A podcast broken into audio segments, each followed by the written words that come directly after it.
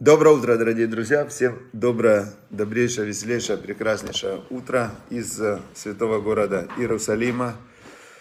И мы продолжаем изучать Тору, чтобы понять вообще, что происходит, где происходит и как с этим совсем жить. Потому что жизнь человека полна, полна испытаний, жизнь человека полна каких-то э, постоянных, э, на это несено, да, несенот это испытания, события, только ты где-то там обустроился в каком-то городе, бах, а у тебя, например, жених в другом городе, да, вот недавно совсем была у меня соседка одна, в, тоже лектор Ваикра, и она, оп, и вышла замуж и уехала в Питер. Ну, например, она же не знала, что она уедет в Питер, она жила в Иерусалиме, а сейчас она в Питере.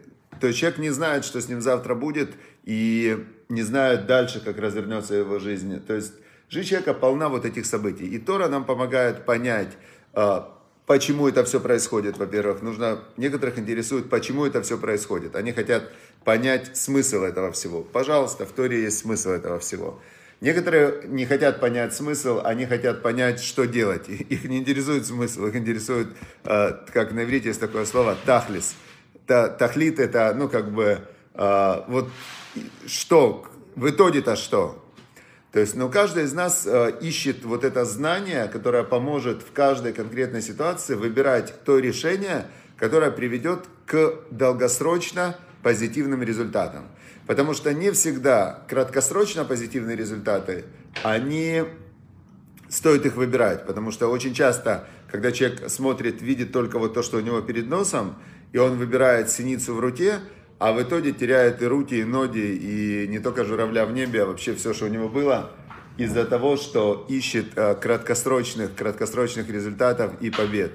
Вот. Поэтому мы изучаем Тору. Да, Тора это свет, знания, для того, чтобы понять от Творца мироздания, от Творца мироздания, чтобы понять, чтобы понять, как эта штука вся работает, да, и, значит, все, сейчас мы находимся в самой интересной для меня лично части Торы.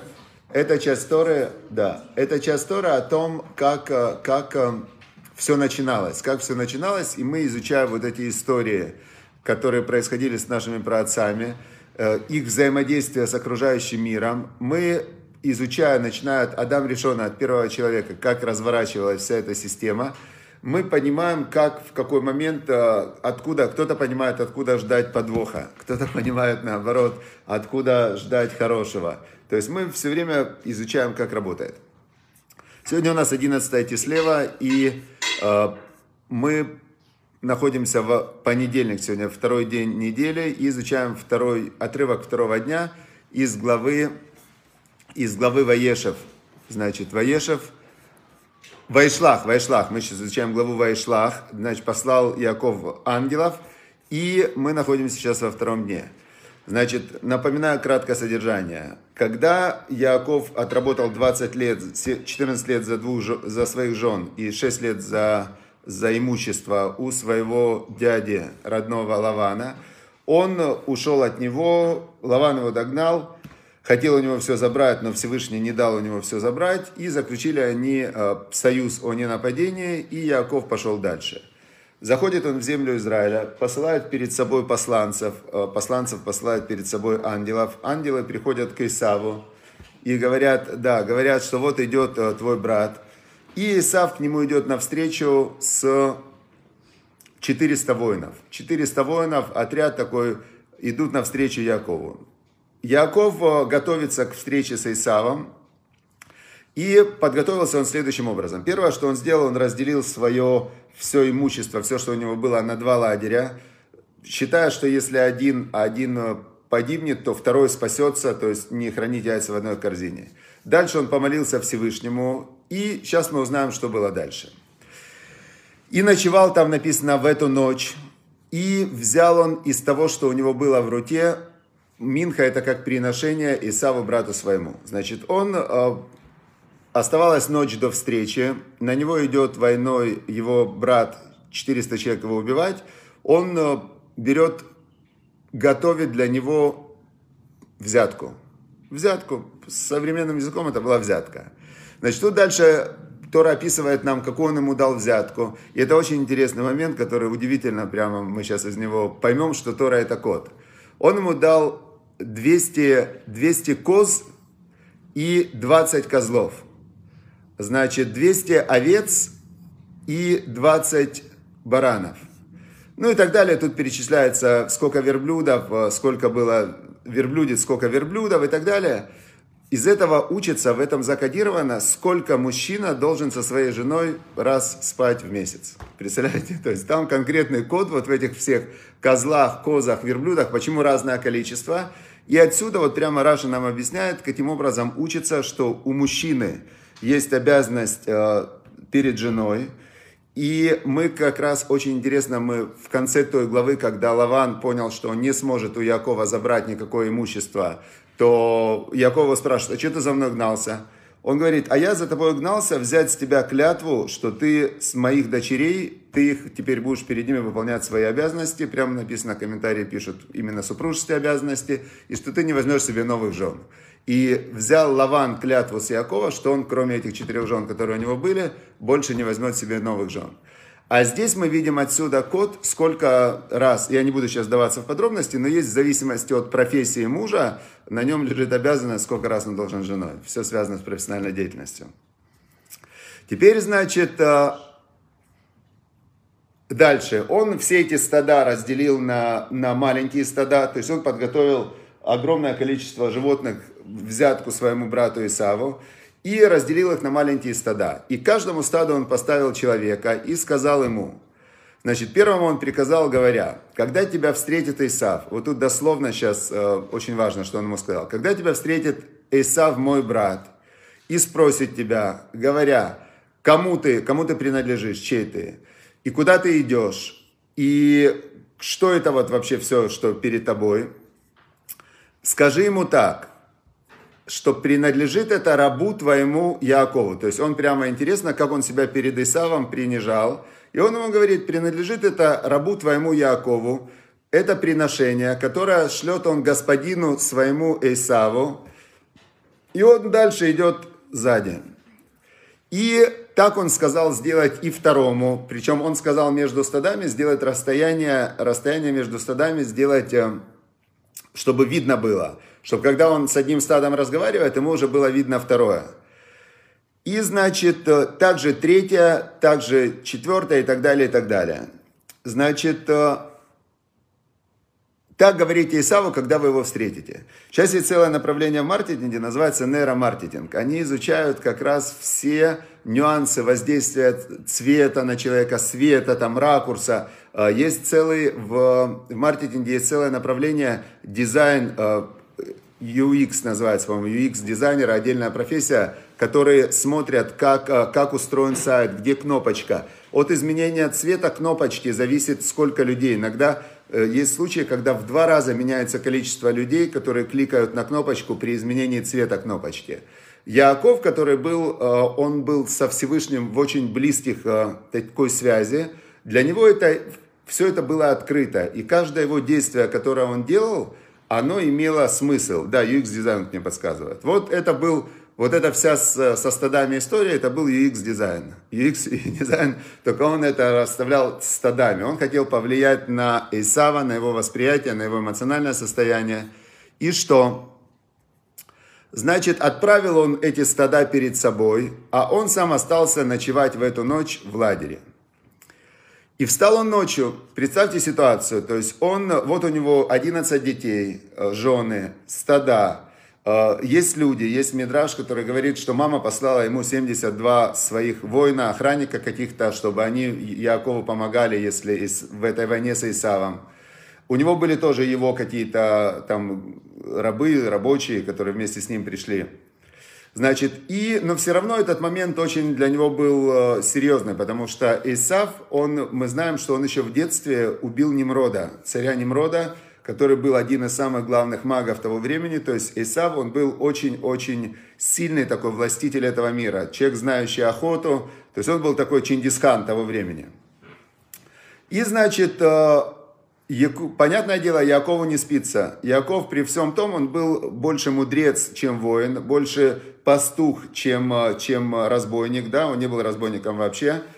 И он, значит, ему не спалось. И встал он в эту ночь, и взял он двух своих жен и двух рабынь, которые были служанки его жен, то есть, ну, матери его детей тоже, это было четыре его жены.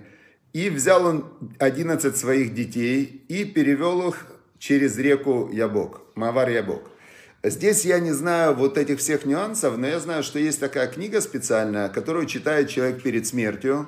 И когда он уходит э, из этого мира, то есть такая книга, она так и называется «Мавар Ябок», «Переход через реку Ябок». То есть там здесь есть какие-то очень серьезные духовные тайны.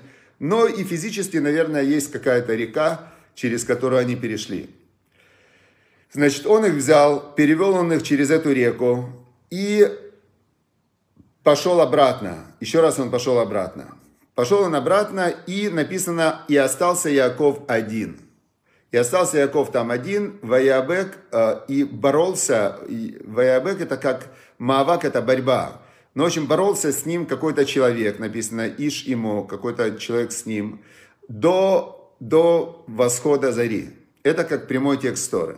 Теперь говорят нам э, устная Тора, говорит нам устная Тора, предание, Раша здесь приводит, что это не был человек, это был ангел Исава, то есть это был духовная сущность Исава, ангел Исава, который, который воевал с Яковом.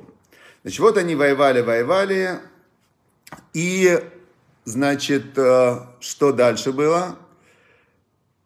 Я не представляю, как, как длилась эта борьба с, до, до рассвета всю ночь. То есть явно это была не просто борьба, потому что они бы, наверное, если физически боролись, устали. Но в итоге победил, увидел этот, вот этот человек, этот ангел, он увидел, что он не может победить Якова, и он ему ударил его в бедренный сустав, и у него сместился бедренный сустав. То есть у него э, выскочило бедро, или как-то Яков стал хромать после этого.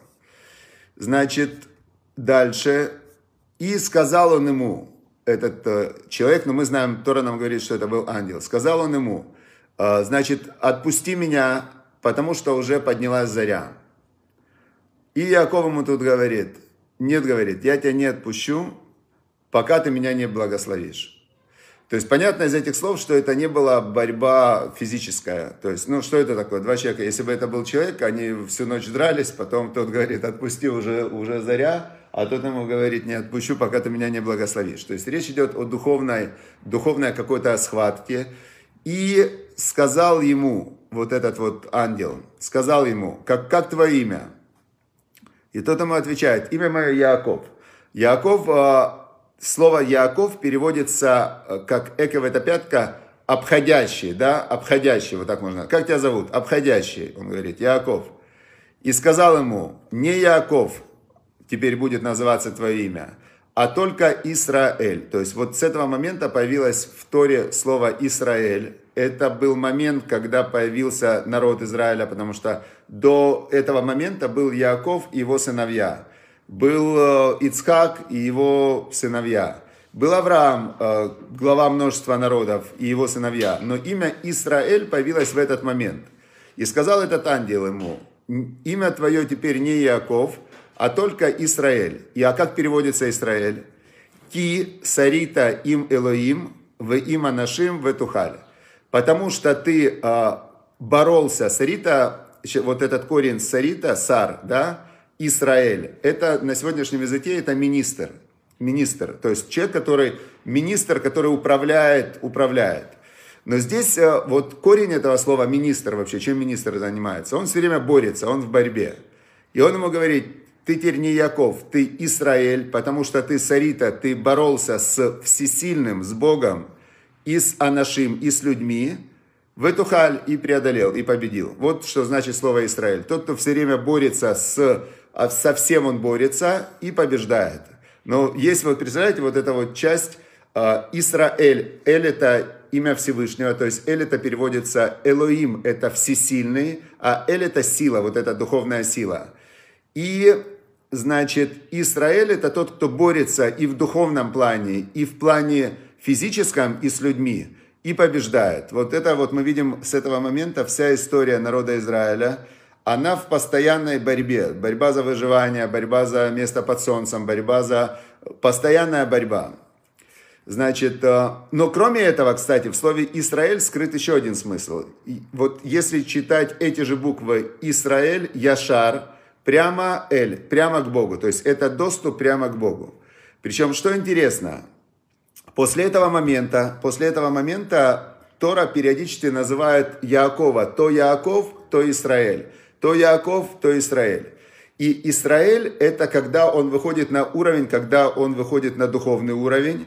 А Яаков это когда он опускается на материальный уровень. И вот сама вот это вот, само название Израиль, это тот, кто находится в двух, в двух реальностях.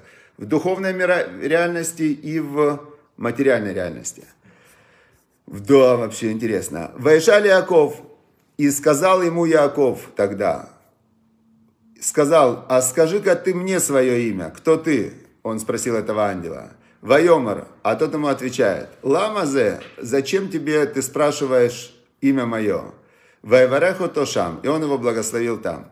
Объясняет нам устная Тора, что, что было в этом ответе. Он ему сказал так, нету у меня имени постоянного. Э, наши имена, имена ангелов, они меняются, по тому поручению, которое мы выполняем. То есть этот ангел, он был просто посланец, который выполнял как алгоритм такой, программа, который выполнял некую программу. И здесь вот я думал долго над этим местом, в... получается интересная вещь.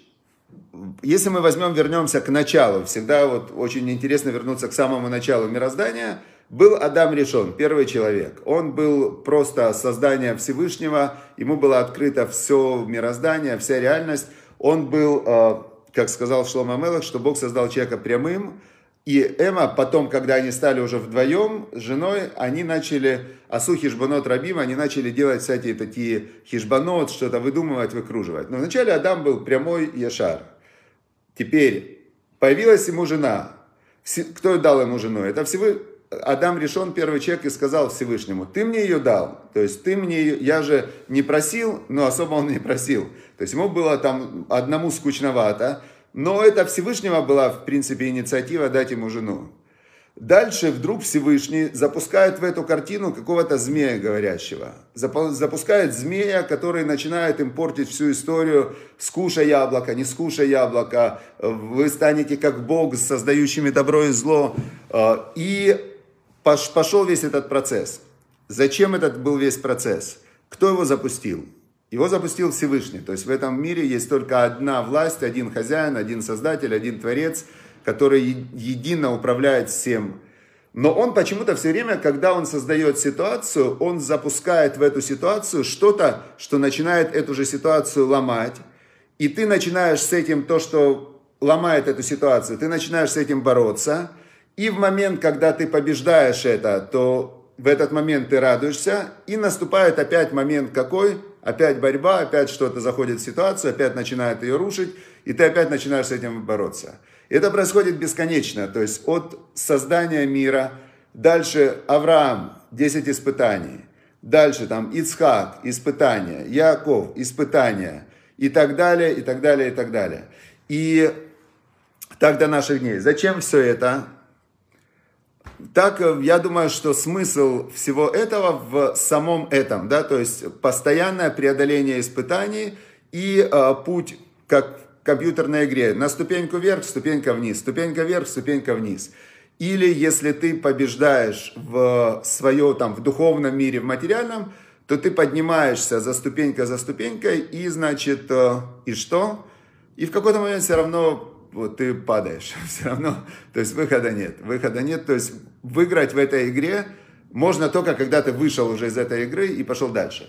Еще я думал сегодня над тем, э, зачем Яков посылал ему постоянно вот эти стада.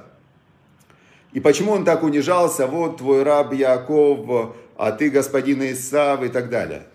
Мы когда-то учили в Мишле такой закон в притчах, что лифней шевер гаон, перед крушением поднятия. То есть весь этот мир работает на вот этом вот разнице как потенциалов. И если ты что-то сильно получаешь, получаешь, получаешь, то тогда у тебя накапливается потенциал, что ты слишком много взял уже от этого мира позитивного, и на тебя накапливается обратный потенциал, чтобы, ну, то есть, э, чтобы уравновесить всю эту систему. Яков, когда он подходил уже к вот этой всей ситуации, мы давайте вспомним могилу, э, не могилу, молитву Якова, он говорит, «Катонти Миколя Хасадим». Он говорит, «Стал я маленький от всего того милосердия, которое ты для меня сделал». Я с одним э, посохом, я прошел, э, переходил эту реку Ярден, когда убегал от Исава, а сейчас у меня 11 детей, стада, деньги, все есть. Я боюсь, что моя заслуга закончилась. Что мне делать? И в этот момент он э, начал уравновешивать эту заслугу. То есть на стада, стада, одно, второе, третье, на Исав, на Исав, на Исав, он отдает. Я начинает сам себя принижать. То есть он сам на себя берет э, какой-то объем страданий, как мы делаем, например, в, во время между 17 Тамуза и 9 Ава. Это время предназначенное для, э, для наказания, для страданий. Значит, те, которые знают, они перестают слушать музыку, перестают, вплоть до того, что последнюю неделю, когда самая такая тяжелая неделя, перестают мыться, вообще никаких удовольствий, ни вино, ни мясо, ничего, мятую одежду надевают, все, мне уже плохо. То есть я на себя взял тот объем страданий, который я сам себе выбрал, я на себя взял тот объем, э, тот объем передачи добра. То есть, знаете как, когда Всевышний дает, кому-то дает много добра, то очень важно стать передатчиком, то есть не задерживать это в себе. И Яков, значит, начинает уравновешивать сам ситуацию. И наоборот, Аисаву он раз удовольствие, два удовольствия, три удовольствия, четыре, пять. И он настолько наполнился вот этой радостью, что она у него внутри пере, перевесила ту ненависть и злость, которая у него была к Якову. И завтра мы узнаем, что было во время их встречи. Они как раз встретили, завтра мы узнаем, что было во время их встречи. Все, удачи, успехов. Надеюсь, что мы сегодня узнали много полезного, интересного. Всем хорошего, прекрасного дня. Удачи и успехов.